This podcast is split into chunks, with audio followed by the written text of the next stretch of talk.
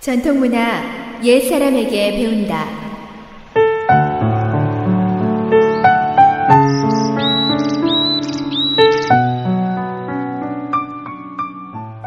SOH 청취자 여러분, 안녕하십니까? 전통문화 시간입니다. 오늘 이 시간에는 다른 공간에 들어가 불법의 위험을 보다 편을 전해드릴까 합니다.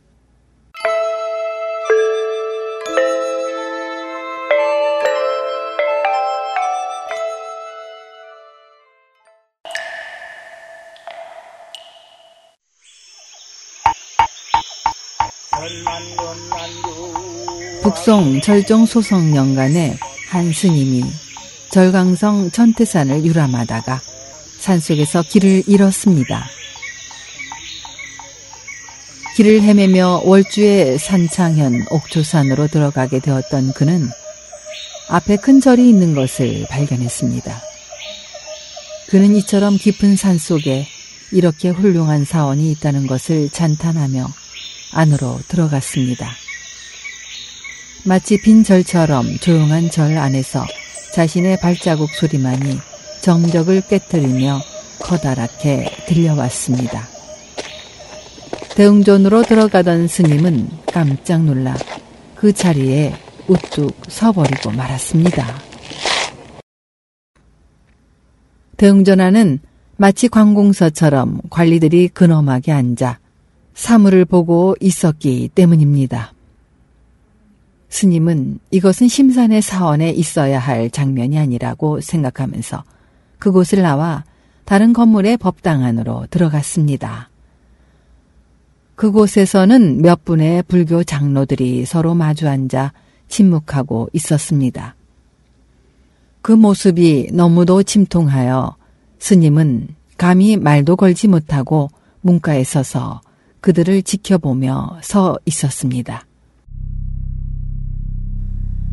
잠시 후 스님의 맞은편에 있는 문을 통해 검정 옷을 입은 사람과 자색 옷에 금장을 두른 두 사람이 들어와 불단 앞에 섰습니다. 검정 옷을 입은 사람이 맨 앞에 앉아 있는 장로의 이름을 부르자 그는 울면서 금장을 두른 사람 앞에 꿇어 앉았습니다. 금장을 두른 사람이 장로의 머리에 손을 얹자 순식간에 그의 몸에서 불이 일어나 전신으로 퍼지더니 제도 남기지 않고 사라져 버렸습니다.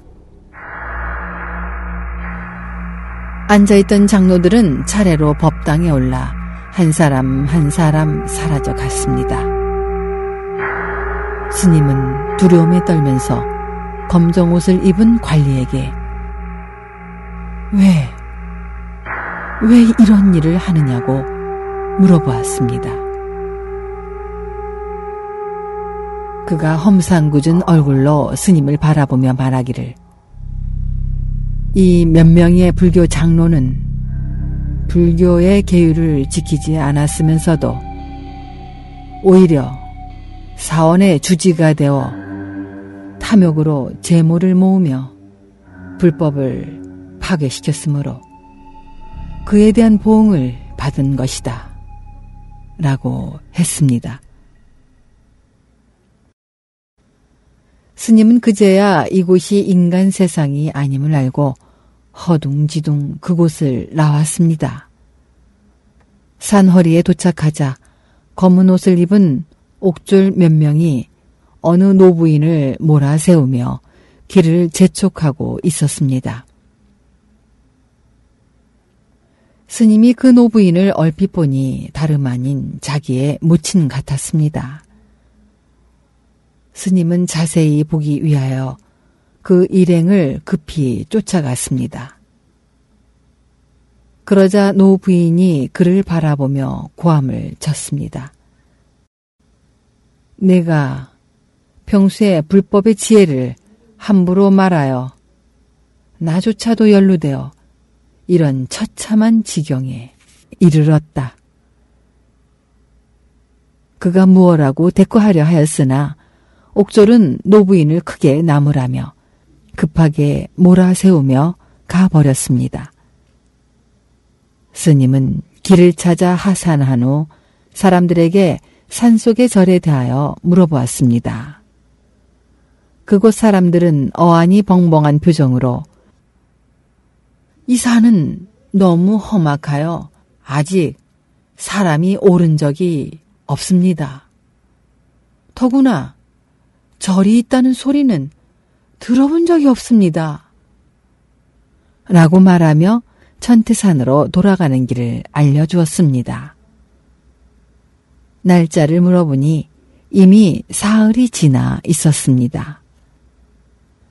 스님은 천태산으로 돌아가지 않고 혹시나 하는 마음으로 무친이 사는 집으로 가보니 무친은 사흘 전에 세상을 떠났다고 했습니다.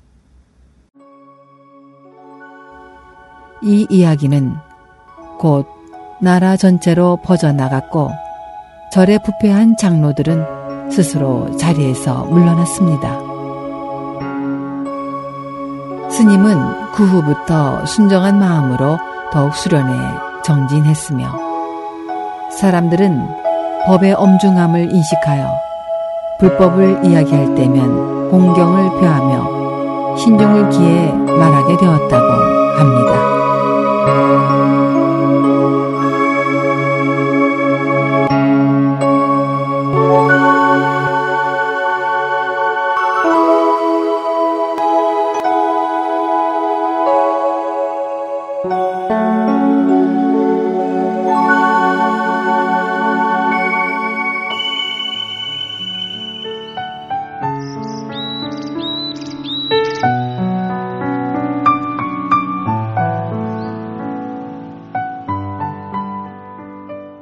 전통 문화 여기에서 마치겠습니다.